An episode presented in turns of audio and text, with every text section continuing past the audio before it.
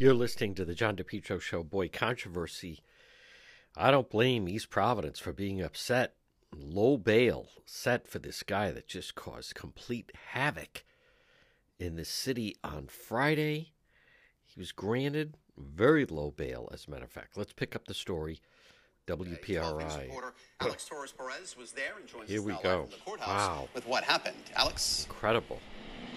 Mike and Shannon, well, it was rather emotional in that courtroom as there was a small group of people who appeared to have known Joshua Pava, who is the, su- the suspect. One of them visibly emotional in tears as the judge officially charged that suspect with 116 criminal offenses.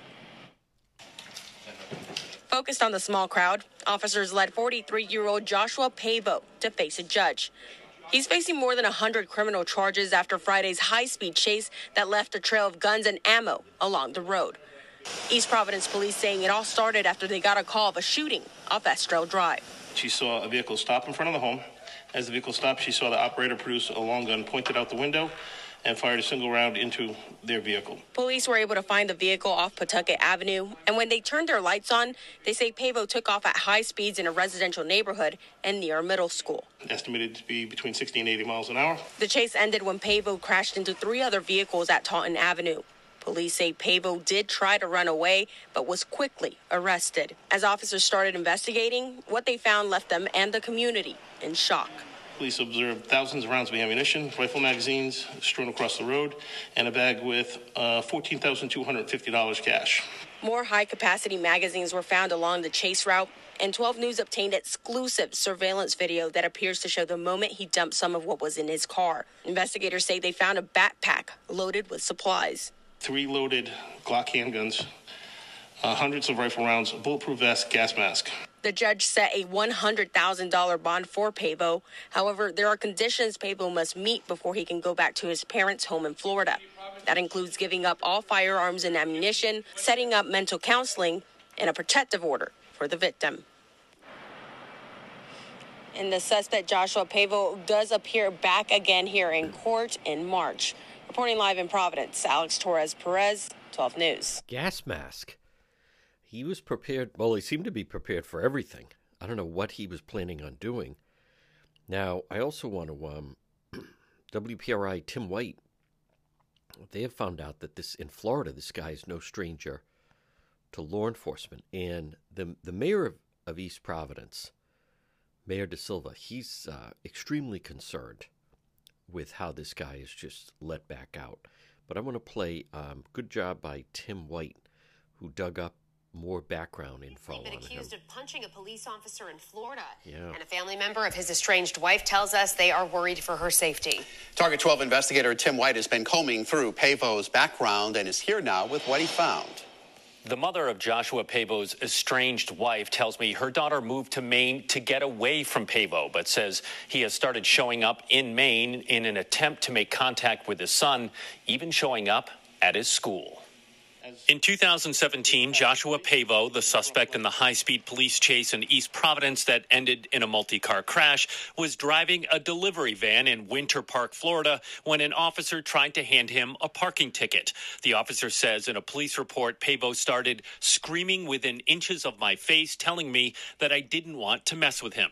The officer says he pushed Pavo back to create distance, and that's when he punched the officer in the face before fleeing. Pavo was arrested a short time later and told police he was suing the department for unlawful arrest, allegedly yelling, I got a lawyer, I'll get mine. Pavo did eventually file a lawsuit, but court records show a federal judge threw it out. The criminal case was also eventually dismissed.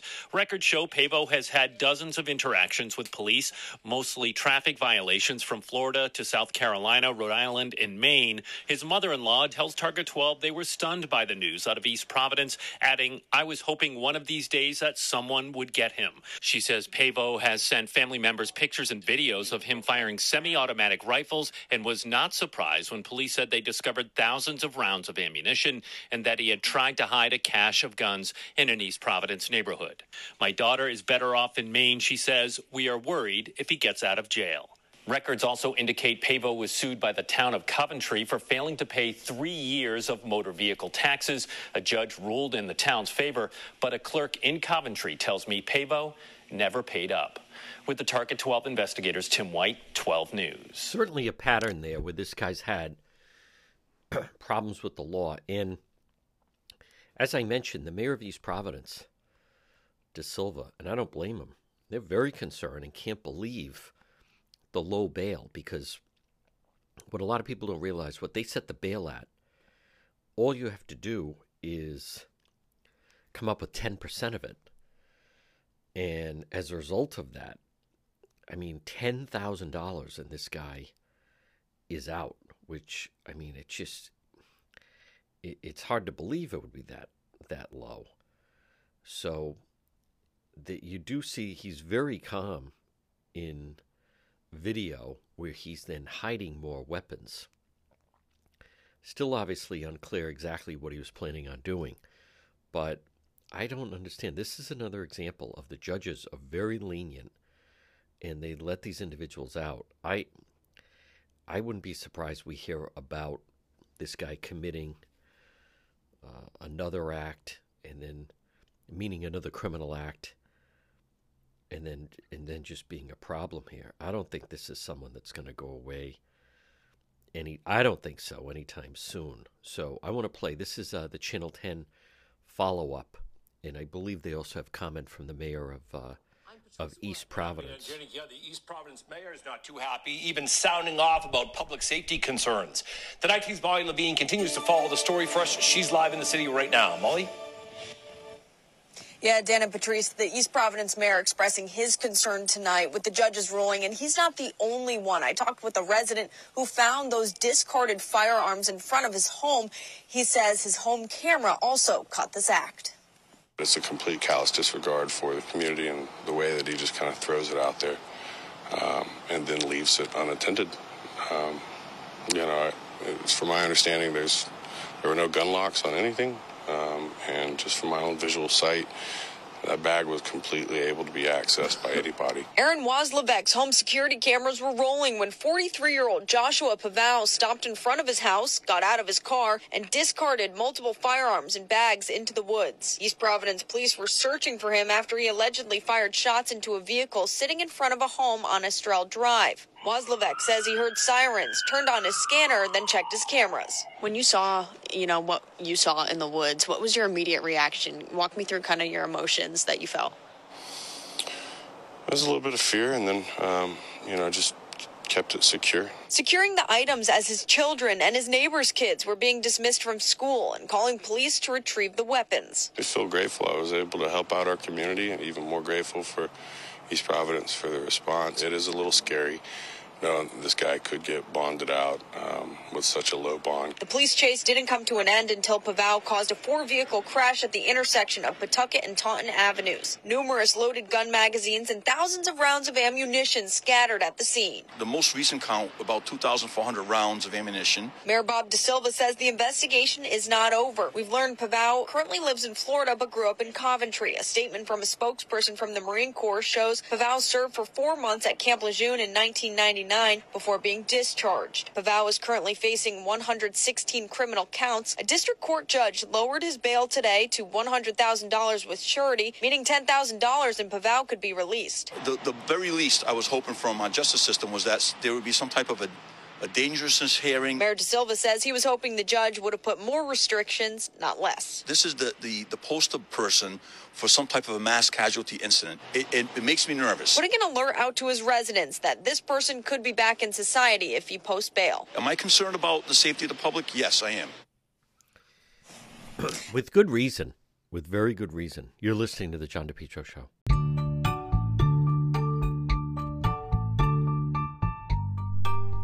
AJ, drywall, plaster, home improvement.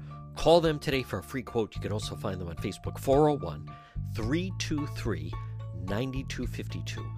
323 9252. AJ, drywall, plasters, home improvement, frame to finish basements. What a difference it'll make in your basement. Acoustic ceilings. Look how beautiful your ceiling could be. New homes, additions. Also, commercial rehabs, painting, remodeling. Contact them today. It's a family run business. AJ Drywall, Plaster, Home Improvements. Call for a free quote. What a difference they'll make in your home, your ceilings, floors, basements. 401 323 9252. What a difference. Beautiful walls and ceilings. 401 323 9252. You can also find them on Facebook. It's AJ Drywall, Plaster, and Home Improvements for your home or business. Folks, you're listening to the John DePetro Show weekdays. We start at 11. We go until 2. It's AM 1380, 99.9 FM. You can always listen online at our website, depetro.com. Time for our segment, Politics This Week. Joining us right now, he's the managing editor, anchorrising.com. It is Justin Katz. and Justin, uh, I'd like to start off. Governor McKee made this appointment to the Rhode Island Ethics Commission. Now, uh, not only was the appointment interesting and and it talks it says a lot about what's going on right now to me in the McKee administration just as far as vetting but we also then saw kind of a battle play out where the Providence Journal initially reported on the story and just by doing a simple Google search now the Boston Globe really dug in but the media grabbed onto the story and then Governor McKee finally had his his candidate withdraw his name. I'm anxious to hear, and there's different elements of this, but your thoughts on this ill-fated. It, it really only seemingly lasted 24 hours. His uh, endorsement of this uh, D, D, uh, Bryant Cruz. Well, I think you used a, a key word there is vetting. I mean, that's it's kind of just a basic diligence, isn't it? I mean, the, the McKee administration has, has not proven itself to be very competent at running things. And I think this is a good, if, if somewhat superficial example of that. It doesn't take long when you're, when you've got a handful of appointments uh, on something like the Ethics Commission, which, let's face it, it's not, in, in my view, uh, this might be heresy to some, is not a very important body, and it, it doesn't doesn't do very good work. And I, th- I don't think its purpose. I think its purpose is is missold, but it's high profile, and a lot of people care about it.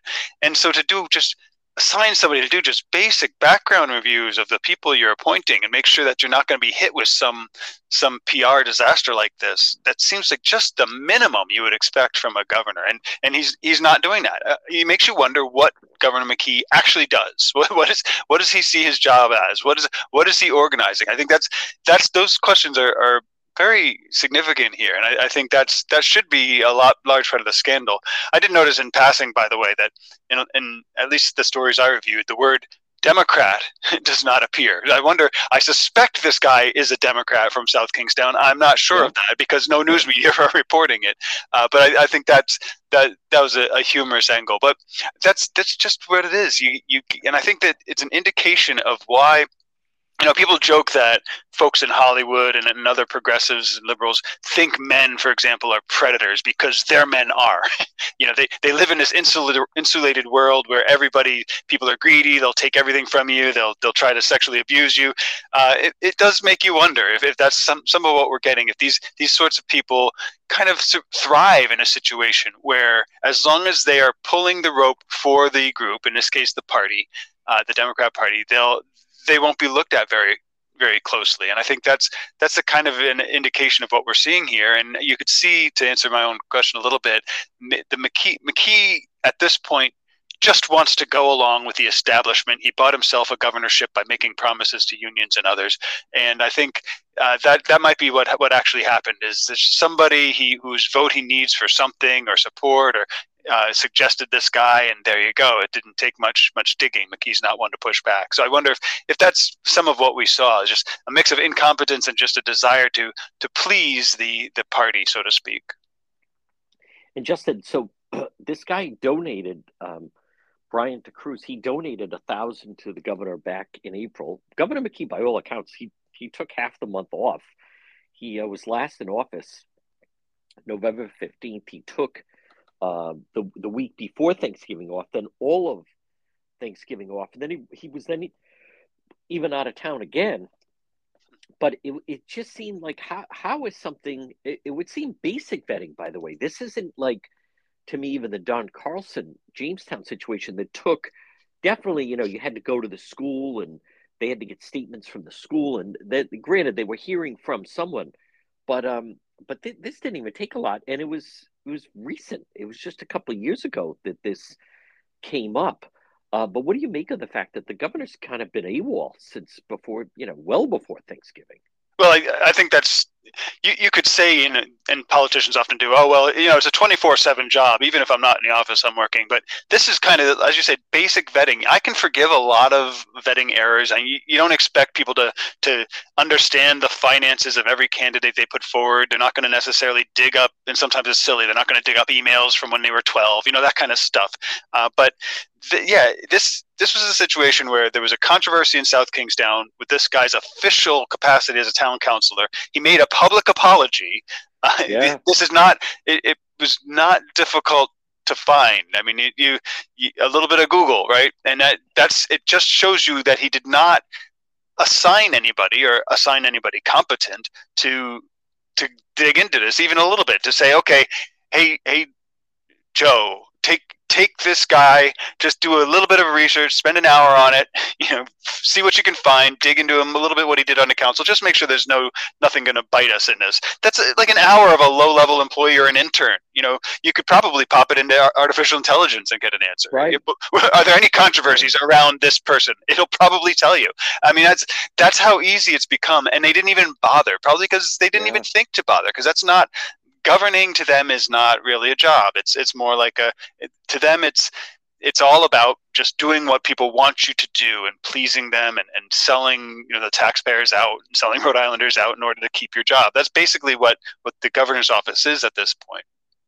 And Justin, not only that, but uh, you know we saw like Miguel Sanchez had one of those constituent jobs. People need to understand there were people on the governor's payroll that make hundreds of thousands. It, this also is a reflection what are these people doing? Uh, we can everyone could say they didn't vet properly, but it's not as if he's short staffed. He has people sitting around that are all making, you know, some of them well over 100,000, some over 200,000. It, it's to, a total waste of taxpayer money that then something like this happens. They also didn't vet the guy enough to tell him, hey, listen, don't talk to the media if they contact you. He's doing an interview and he tells the Globe, well, the governor's people never asked me about that. Now, what do you make of Amanda Milkovits put out reporting involves more than quote just a Google search? Please consider subscribing to Globe Rhode Island. And you had Gat- uh, Kathy Gregg, to her credit, she was the first one that said it. The Projo reported last week a Google search turned up this story uh, for a public um, apology. What do you make of? It was then almost like a battle of who should be taking the credit for taking this guy down. Yeah, well, there's an interesting between Kathy Gregg and the Boston Globe. I mean, they, uh, yeah. uh, just a week or so ago, they were they were going back and forth about David Cicilline, Rhode, Cicilline and Rhode Island Foundation. Yeah, uh, that so the, the, the Globe definitely has a com- combative attitude against other other journalists in the area. But I I, I think it's it's kind of ridiculous. I, I take Kathy Gregg's side here. I mean, especially in these in the internet era where things are quick you can report what you can find quickly. The first, sure. I mean, the first thing you should do, okay, here's a new name. Let me Google it. I'm a journalist. This right. is what I do. You find a story, you validate that the story is accurate, and then, but if, if it's it is, you, you publish it, and then you you dig deeper if there if it's justified. That doesn't mean you you put it aside, and so I, I it seems just just bizarre to me. But it, but it's interesting. I, I don't know if it's a, a sign of the times or if it's if it's something new with the Boston Globe, whether they're their mix of personalities, or maybe the fact that they're based in Boston and not not in Rhode Island, not in Providence specifically, but they they really do. You know, for for decades, there's been this feeling of collegiality among the, Rhode Island journalists, as if they're you know they're like a club, you know, and oh, I saw this person at the state house. Hi, how's it going? You know, it just that they've had that feel. Welcome to the club, you know, uh, for for decades. And the Boston Globe does not seem to play that way, and it's it's an interesting dynamic that's worth watching going forward to maybe figure out: is it just some personalities? Is it that they're they're Rhode Island editor likes the fight, or is it something like the fact that they're in Boston and not not Rhode Island that that really uh, cinches that. Or maybe it's because people are working remotely more often; they're not rubbing shoulders as much at the state house as they used to. I, it's it's just an interesting turn of events, and frankly, it's it's enter- somewhat entertaining and probably healthy that, to have your news media all battling each other out rather than making a little clique of reporters. That is an excellent observation on your part of that uh, they did push back. Is Kathy Gregg uh, broke the story about Cicilline saying, uh, you know, number one, the Democrat fundraiser, number two, investing in local journalism, and then you know, the Globe kind of had to vet it out and explain it a little bit more. And then uh, there was definitely, you're right, there was a back and forth where even then the, the local editor was going after Kathy Gregg yeah. on that. Folks, quick break, much more ahead. Justin Katz, politics this week, right here on the John DePetro Show.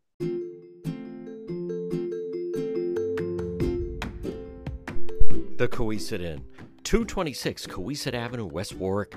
Delicious food and drink. They have a great bar area, always a dependable menu. Whether you're going to eat there or take out, a delicious meal is waiting for you at the Cowesett Inn. Look for them online. You can also find them on Facebook. Whether it's lunch, dinner, or drinks in the lounge, always a good time at the Cowesett Inn, 226 Cowesett Avenue in West Warwick.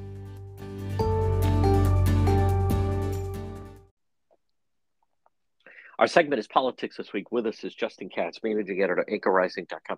Justin, we have the story of the Brown University student who's up in uh, Vermont over Thanksgiving weekend. A man came out of his house, saw three uh, men, two of them dressed uh, in some of their Palestinian garb. He, speaking Arabic, he fires three shots. So the president of Brown, Christina Paxson, says, listen, we're going to try to bring everyone together. We're going to have a vigil. She also announces we're not going to press charges against the 20 people uh, that were arrested that would not refusing to leave her office. and then I'm curious to hear your reaction. They they turned on her at this quote vigil, where then it even they're interrupting her, and then she even says, you know, is this how you want to honor your friend? What is your thoughts on the uh, the president of Brown trying to, you know, come find common ground, uh, so to speak, with the, the students and the way that vigil exploded into a protest? Well, there, yeah, there's a, there's a lot here, and I, I think it starts with, to some extent, we're seeing kind of like the the snake that progressives have created on college campuses sometimes turns around and bites them and and I think that's one of these one of these instances I mean it's it's shocking to know that in on the fly while she's adjusting to situations on the ground Paxton edits her speech to to cut out language saying that she, she that Jews should be able to wear their Jewish garb, that, that they should be visible, be able to be visible as much as as Arabs and Muslims. She cut, she edited that out in on the fly, and that really goes to show you something. There was something in in the statement that Boston uh, that Brown released that uh, I think is really telling. It says it's something to the effect of it's it's unusual that American campuses are turning against themselves that there are groups in disagreement on a campus. And i think that that says a whole lot about the sort of the uniform mentality and indoctrination on college campuses. They're not used to having people disagree on the campus. It's always them the good progressives against those mouth breathers out in the public the uh, the right wing fascists the maga people the conservatives all the all the capitalists out in the, the real world. But the campus is unified. And i think they're they're kind of taken aback by the the battle that, that's going on and so I, I think she was she was responding to that to some extent. But you know, I, one thing that's been, been seeming increasingly, not just with issue, but this issue, but others as well, that starting to feel like I think we've got a really distorted view of students' place on a campus. We we treat it sort of it's sort of like this cross between a daycare and they're like they're the owners. They're not, especially at an Ivy League school. They're they're basically elitists passing through. Uh, and so you've got somebody like Paxton and the administration of a university. They're there for the long haul. The university is their responsibility. Uh, and I think since the 60s almost, we, have had this idea that you part of college is coming come to our campus, tear it up, pretending you care about the university, uh, and that you have some kind of ownership stake in it, and then move along with your life, having having caused some trouble. And I think we see some of that here with her, you know, declining to let the, the news media in onto the campus to cover it which again a very similar situation. We have this idea that that journalists are this objective faction who are just there. They don't care about the issue. They're just there to report. Uh, so you should let us on your campus. We're really they're just out for headlines. They're out to some extent to advance this the progressive cause as well.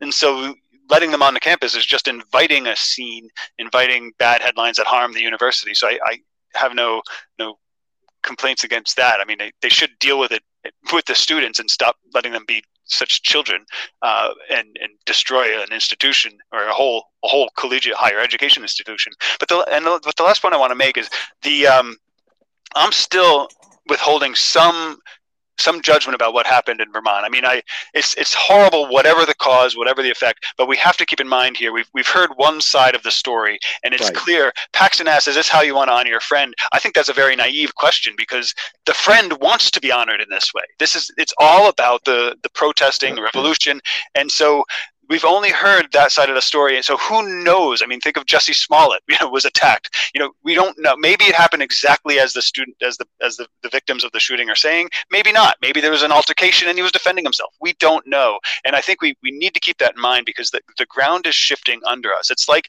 when we used to talk about uh, you know in the, in racist south how uh, a white woman made an accusation against a black man and she could be lying completely and, and we, we get a complete false sense of the story. That power dynamic has completely shifted. If you talk about three college, three Muslim college students in Vermont versus one middle-aged white guy, they'll be trusted. He's the one without the power in this situation. So maybe it happened exactly as they're saying. The guy seemed like he might have been a little bit unbalanced, but we, we should we should reserve some judgment because we really don't know what happened yet. Folks, again, our segment is Politics This Week with us, Justin Katz, managing editor, anchorrising.com. Justin, last week, Marsh, Mark Fisher went on uh, Fox News, and he was a prominent member of Black Lives Matter locally in 2020. And he said that he is endorsing uh, President Trump in this upcoming election. There was uh, a huge flurry of activity in local media, uh, then going after him and trying to say he doesn't carry any weight and he's not even here anymore. Joe Powers said, you know, he's uh, happy that people from all walks of life. But what do you, uh, joining the Republican Party, what do you make of the reaction to brother Mark, Mark Fisher, coming out for BLM and saying that he supports President Trump, and then the backlash that created? Well, I think the bash the backlash is definitely telling. I mean, the the idea that the the goal is to suddenly downplay this. You know, I, I don't think if if there were a major trend of black Americans shifting to the Republican Party, I don't I don't know that the mainstream journalists would catch on to it until it was nearly complete. Um, and then they'd probably flip and suddenly become, you know, the the biggest racists in the country. But the I, I think they're they're so invested in when you see a contrary narrative and we, this is what we saw with him. You see a contrary narrative, you jump on it. He's not important. That's not important. That's not relevant. It, it, that conflicts with everything we know. That that can't be true. And it, it it's really the reverse of what journalists should do. What journalists should do is when they see a contrary narrative, say, "Is there anything to this? This right. is interesting. I did not expect this. How how is my worldview wrong, or is something changing?" They they don't do that. They do the opposite because to them it's more about uh, about maintaining the, the progressive Democrat narrative, frankly. Um, but I think I think that's a lot of what we what we see there, and so I think there there are trends of of minorities shifting toward Republicans. Yes. President Trump did do well among minorities. Yeah. Those are facts. If you do if you do surveys on on various issues, including uh, I know a lot about school choice from my time with the Center for Freedom and Prosperity blacks are very, very close to Republicans on issues like school choice. There's a lot there, and, and you can understand why a partisan press wouldn't want to cover it because that would be an opportunity, right? If if they covered it and everybody knew, hey, Republicans, you've got a big opportunity with those minorities with with issues like school choice, then maybe something that progressives don't want might start to happen. And I think that's an important lesson for for Joe Powers and Rhode Island Republicans. I mean, this was kind of handed to them uh, as an issue, as something to comment on, but they really and, and the answer well we we offer a lot of uh, that they should they should like and they should take a look at us. This that should be a wake up call to Rhode Island Republicans. There's there is an audience there. Start working on it. Go out and get it. Change your focus. Be hyper local go find those people in every town every no matter what their race or color or, or ethnicity. Go go start talking to them and tell them what you actually stand for so that the news media can't can't do it for you. But I I think that that's that's another indication, as we talk about often, of the Republican Party could be doing more, and they, they really need to, to change their focus and their efforts and, and start going after the that that vote of people who who at the end of the day agree with them. I mean, every now and then on social media, I'll see a picture of somebody. Uh, it'll be a, a, a, black man or woman with a gun, uh, like like kids practicing with their rifles or something. And conservatives, does this offend you? Well, no, we're all for that. Go for it. Right. Go. That's you, those are your rights. Exercise them. Learn how to use that that tool effectively. Um, there's we have no problem with that, and that can be explained to people. We want to protect you. We're we're we when it's when it makes sense We're law and order. When it when when we're protecting civil rights, including your right to defend yourself. Those are those should be saleable messages. It's just a matter of breaking through the news media. And I think Mark Fisher gave a little bit with just with the prominence of his of his interview, uh, gave a little bit of a, a crack in that that that disguise there. I also found it interesting that he was interviewed on Fox by a person of color, uh, Lawrence Jones, and as a result of that, I noticed local media they were very hesitant to criticize Fox because who was doing the interview, they, meaning they would have loved it if he had been on Jesse Watters or if he'd been on with Hannity, but then it kind of took the fun out of it uh, in some ways for them because then he was he was interviewed by a person of color. Folks, quick break.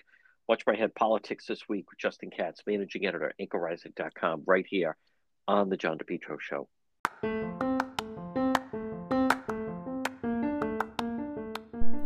Propane Plus. Call them today. Heating and Cooling in Rhode Island, 401 885 4209. In Massachusetts, 508 252 3359 for Propane Plus. Three generations you can always depend on Propane Plus for all your heating and cooling.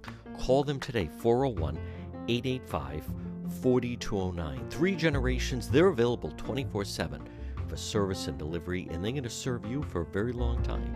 They have a great user friendly website. You just log on at propaneplus.com and then you type in your zip code residential, commercial, propane plus, heating and cooling, always there for you. Give them a call today. In Rhode Island, 401 885 4209. In Massachusetts, 508 252 3359. The Johnson family, three generations, heating and cooling. You can always depend on Propane Plus. You're listening to the John DePetro Show. Well, here come the new voters. Let's go to Senator Lindsey Graham. He was on CNN, Dana Bash, and talking about senators like Senator Reid and Whitehouse that voted against a measure regarding border security. So Lindsey Graham is putting it out there. Hey, I have a solution. Let's start sending some of these buses. Instead of sending them all to New York, let's start sending some of these buses to Rhode Island. Let's pick it up. This is Senator Lindsey Graham. Listen, Dana Bash even mentions Rhode Island in the very beginning of this. Senator, you said this week that Texas Governor Greg Abbott should send migrants to states like Rhode Island and yeah. Oregon and Connecticut, where Democratic senators yeah. oppose this new, mm-hmm. stricter asylum provision that you want. Have you heard back from Governor Abbott? Yeah. No, I'm going to go visit. So here's the problem. You got 11 Democratic senators signing a letter resisting changing the laws that attract so many illegal immigrants. Six, mi- six million people were encountered in 2023. Texas has been overrun. The Democratic position is remain in Texas. What I'm telling Governor Abbott, why don't you send thousands of these illegal immigrants to the states uh, where these senators wrote the letters Rhode Island, Massachusetts, Connecticut, Oregon, and let them understand what it's like to live with a broken border. The towns in Texas along the border are virtually being destroyed. Six million people have come into our country illegally. You know, the thing about that, again, that is Senator Lindsey Graham. He goes on to talk about the damage that's being done at the border. Um, but the the fact is, I, I applaud the fact that he is finally someone is saying, uh, folks, this would be a disaster. Let's let's just be really clear about this. If you think the McKee administration and the state is set up to ha- start having 500 to 1,000 illegals show up here, there, there, there's absolutely there's no way they are prepared to handle this. Governor McKee, he couldn't handle 500. He couldn't handle 500. He couldn't handle 15 people that are homeless that were sleeping out of tents at the Rhode Island State House. So no, the state is not set up. But you know, this is something that is it's an issue. It's not talked about. No one pushes back on it. Um, I'll share the Leonard campaign. Gary Leonard, I, I was begging them to make this an issue. The fact that the state is a sanctuary state, I don't believe that if it was discussed, people are not on board with this. But with the McKee administration, what they get away with is the fact that there's there's certainly no one um, holding elective office that makes a big deal about it. But there's no one no one talks about it. But it's a major problem, and I believe that Governor McKee would be thrown at how many people would start saying that it, it is a problem. So I want to play um, a little bit more of his answer. This is very significant, though, and it would be without question a game changer if this type of thing happened. Again, this is Lindsey Graham on CNN visit. So here's the problem. You got 11 Democratic senators signing a letter resisting changing the laws that attract so many illegal immigrants. Six million, six million people were encountered in 2023. Texas has been overrun. The Democratic position is remain in Texas. What I'm telling Governor Abbott, why don't you send thousands of these illegal immigrants to the states uh, where these senators wrote the letters Rhode Island, Massachusetts, Connecticut, Oregon, and let them understand what it's like to live with a broken border. The towns in Texas along the border are virtually being destroyed. Six million people have come into our country illegally in FY23 with no end in sight. And what do you say to uh, those who say that these are human beings and they're not pa- pawns? They're not following the law. I expect Dana Bash to come out with that, but they're not following the law. So, folks, here's the the found... bottom line: is right now McKee Matos. They they would be shocked. I'll tell you what, McKee Matos. They would even be divided. Governor McKee would have to say, "Well, you know, we're going to take care of these people." And the average taxpayer, once you get out of the the the triangle of Providence, Pawtucket, Central Falls, people will be out of their minds. How much is this costing? Why are we spending the money? Where are they going to live? Who's going to pay for it? Look in the mirror who's going to pay for it. Look at what's been going on in New York. The reason why I want this to happen is because the McKee Matos administration, they're able to hide on the issue. They don't have to address the issue. No one in the media asked them about it. I want to repeat what I'd said earlier. I, I was pleading with the Leonard campaign to make this an issue in the CD1 election, and, and they just wouldn't do it. I think a lot of people would be thrown at the gut reaction to people if busloads of illegals start showing up here in in Rhode Island. And I know some people will throw up their arms and say, "What's the big? It is a big deal." Um, have there been for years illegals going to New York? Yes, but in the past year, 130,000. They have to cut budgets. It is turn the city upside down. They're not equipped to handle it. The state would absolutely not be able to handle it. Why I want it to happen is it would put the issue front and center. And the McKee people and those at the State House, it's the Democrat Party. They would not be able to hide from this. They wouldn't be able to pretend that everything's fine. They give them licenses, no one says anything. They, Governor McKee, you know, the, every day continues to run a sanctuary state. Providence is a sanctuary city, so is Pawtucket Central Falls, and no one objects. But this would put the center, the issue front and center. And the McKee people, people at the State House would say, wow, people are really upset about this. Now, don't get me wrong, you would have the progressives saying this is great, and some people on the east side and so forth saying, oh, we're going to take them in and blah, blah, blah. And the media would do their best to say, oh, this is all about families, it's all about children. It's not. When you look, it's it's most of the time it's all young guys that are coming in.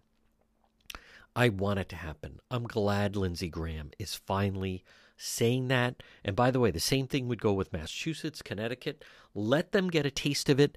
And then Senator Reid and Whitehouse, let them be inundated with phone calls of people that are upset that this is happening. Folks, you're listening to The John DePetro Show.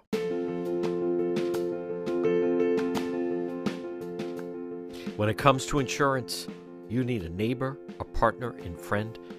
You need Chapa Insurance Agency. They're located right on Reservoir Avenue in Cranston. Call today, free consultation, 401 900 INSU. 401 900 4678 Chapa Insurance. SIA.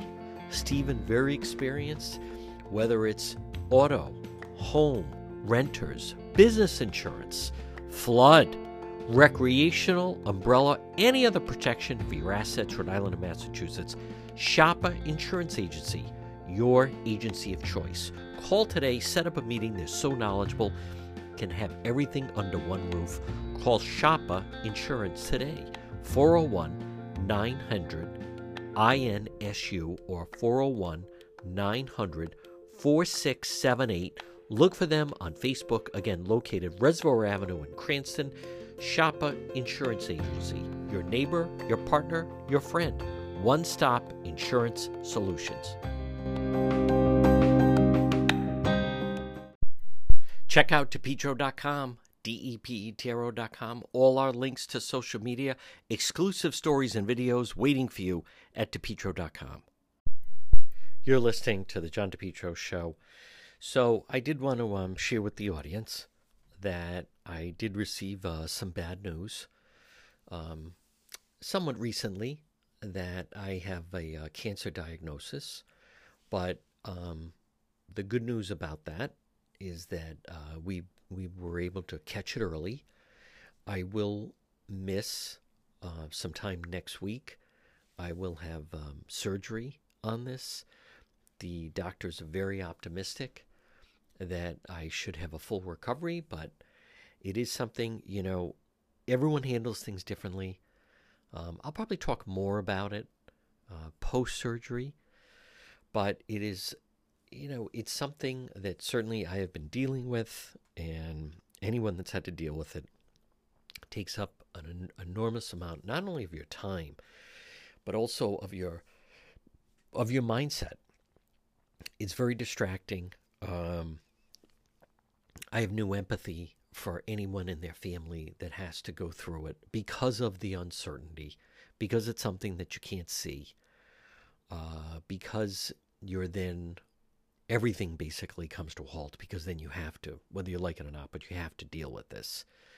And so it is something that um, I have been dealing with for some time now, and um, and it's unpleasant, but I do feel fortunate uh, where we live in the world and the access to medical professionals that I do have access to, mainly those at uh, the Dana Farber Cancer Institute. So it's um, it's it's a it's a series of well, it's a difficult decision. You know, to do nothing is is not to me an option. So uh, we are opting, and I'm opting to be proactive about it. So you'll hear me mention it from time to time, and then I, at times, will talk more about it. But it has really opened my eyes. It's it's very distracting. Anyone that's gone through it mentally, um, and it when you first find out, and then you're trying to deal with it, it's uh, it's a real gut punch, and it is, um, you know, when you're kind of floating out there trying to figure out what is going to be the uh, the best means to deal with it there's a lot of uncertainty. You're learning about it. You're trying to um, learn as much as you possibly can. And at the same time, you're going through tests that you don't have any control over. So I did want to share that news, and I have shared that news um, just uh, very, very recent now.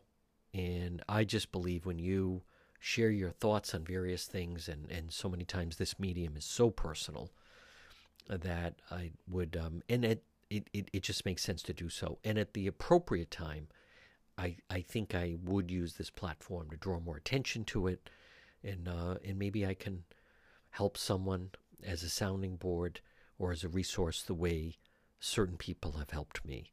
So that is the news. Um, so you're going to hear me talk about it here and there. I'm not going to. There's other still other things going on. It's one thing you learn. You come out of the office and people are honking horns and life is going on about, but I definitely have new empathy for people. People hear about the physical toll, but there's there's a mental toll. Anyone I believe that has gone through it, you know, the anxiety, the uncertainty, sleepless nights, having to break the news, friends and family. There's there's a lot that goes into it.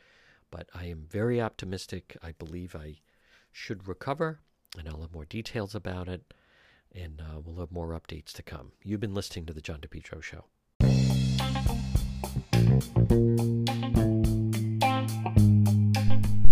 Do you need a good plumber?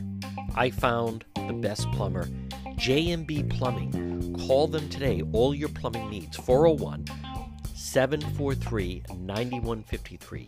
JMB Plumbing. They've been providing plumbing services for years. Skilled professionals stand behind their work guarantee you will be happy. Maybe it's repairing damaged water pipes, repair clogged pipelines, maybe replace a, a water heater, as well as all your plumbing needs. Call them now. It's JMB Plumbing, 401 743 9153. Nothing throws off your life or your home or your business. When you need plumbing service, you need someone reliable, someone who's professional, someone who'll handle the job and do it right. It's JMB Plumbing. Call them today, 401 743 9153, JMB Plumbing, and look for them on Facebook. You're listening to the John DePetro Show. Let's go with some news of the day. Did you see that blast, Arlington, Virginia? It was going to be a police search. Instead, somebody set off a flare. Let's pick up the story with ABC. Massive explosion took How? place overnight. There's still a large police presence surrounding this area, as well as many community members who are out and about who tell us they felt the concussion from that blast from inside their homes all throughout this neighborhood. This Virginia home wow. reduced to rubble, debris showering the neighborhood, even smashing the windows of this police car. You could feel the sound concussion. Early Monday evening, Arlington County police officers arrived on the scene. Investigators say the suspect discharged a flare gun 30 to 40 times from inside the residence into the surrounding area. Police attempted to execute a search warrant, but the suspect would not come out. That's when officials say several rounds were discharged from what they believe to be a firearm from inside the home. And at approximately 8:25 p.m., the residence exploded. Police are still investigating the circumstances behind the blast. Emergency crews rushing to the scene to contain the fire. Several homes nearby were evacuated, residents describing the blast. I was laying in my bed and then just it felt like we got attacked. Uh, I got pushed forward. I mean, my roommates and I ran out and we looked outside and the fire was just getting going. Several videos of the aftermath show plumes of orange fire and smoke filling the night sky for hours. Investigators working to confirm if the suspect was alone at the time of the explosion. Now, Arlington police say officers on scene self reported minor injuries and no one was transported to the hospital. Now, this location is close to a number of schools, and we're being told that their normal operations are resuming today. And again, we still don't know why the suspect was firing those flares from inside the home in the first place. Good morning. What an explosion! Unbelievable. If you've seen that, hard to believe that that's all it was. Now, how about former U Ambassador Bolivia, foreign agent for Cuba? Pierre Thomas with the story. This story is unbelievable. Allegations read like something out of a Cold War James Bond movie. And this case potentially is one of the worst security breaches in recent history. Victor Manuel Rocha is a former State Department official with impeccable credentials, serving as a top diplomat in Havana, the U.S. ambassador to Bolivia, and at one point working at the National Security Council. But today he stands accused of being a secret agent, a mole for communist Cuba. Much of it during the regime of dictator Fidel Castro.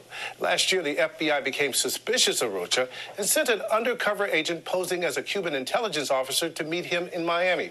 Rocha, who is 73 and now retired, quickly agreed and allegedly soon was confirming he had been working for the Cuban intelligence service.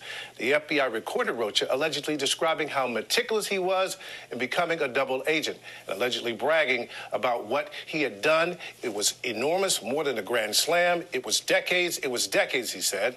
Now U.S. officials are trying to assess the damage, and we're told that DOJ plans to go before a grand jury as early as today to bring more charges.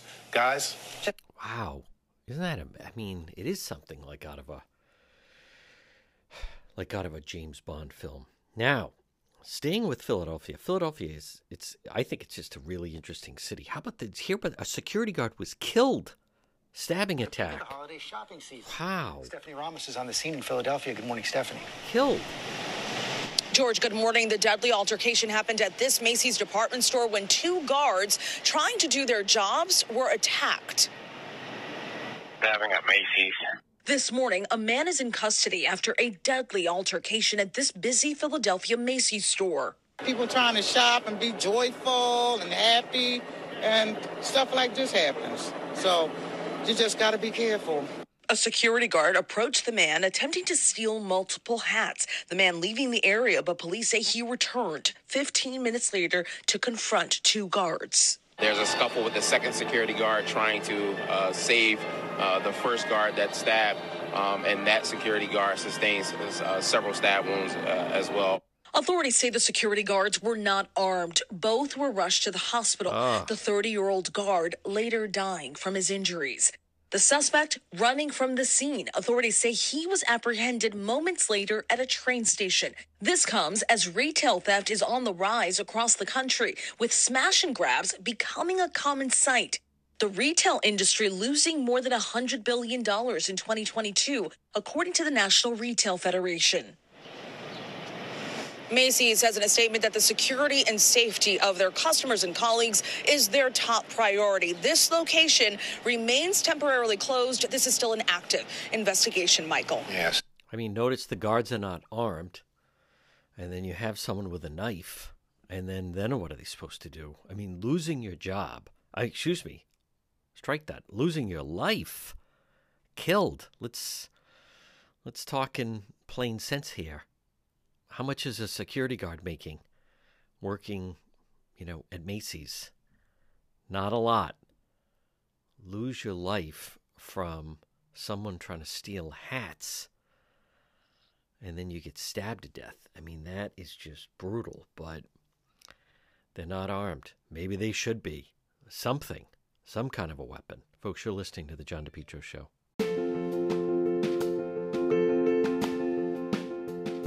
It's My Health, 1099 Mendon Road in Cumberland, diagonally across from Davenport Restaurant. Stop in and see Marie, that historic white church. Shop local, inside, all quality products, vitamins, herbal remedies, trusted companies. They understand quality, integrity.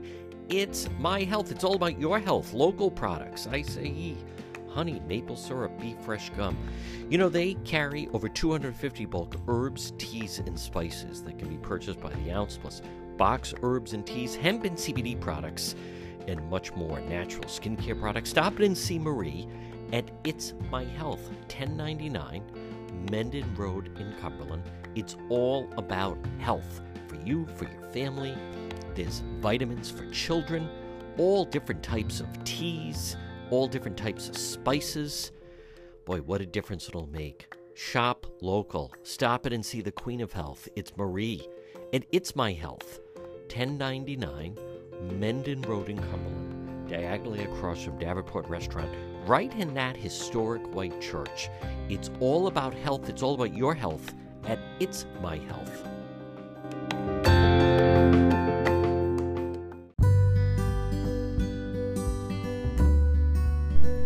You're listening to the John DePetro Show. Folks, I always tout our website just because it has exclusive stories and video.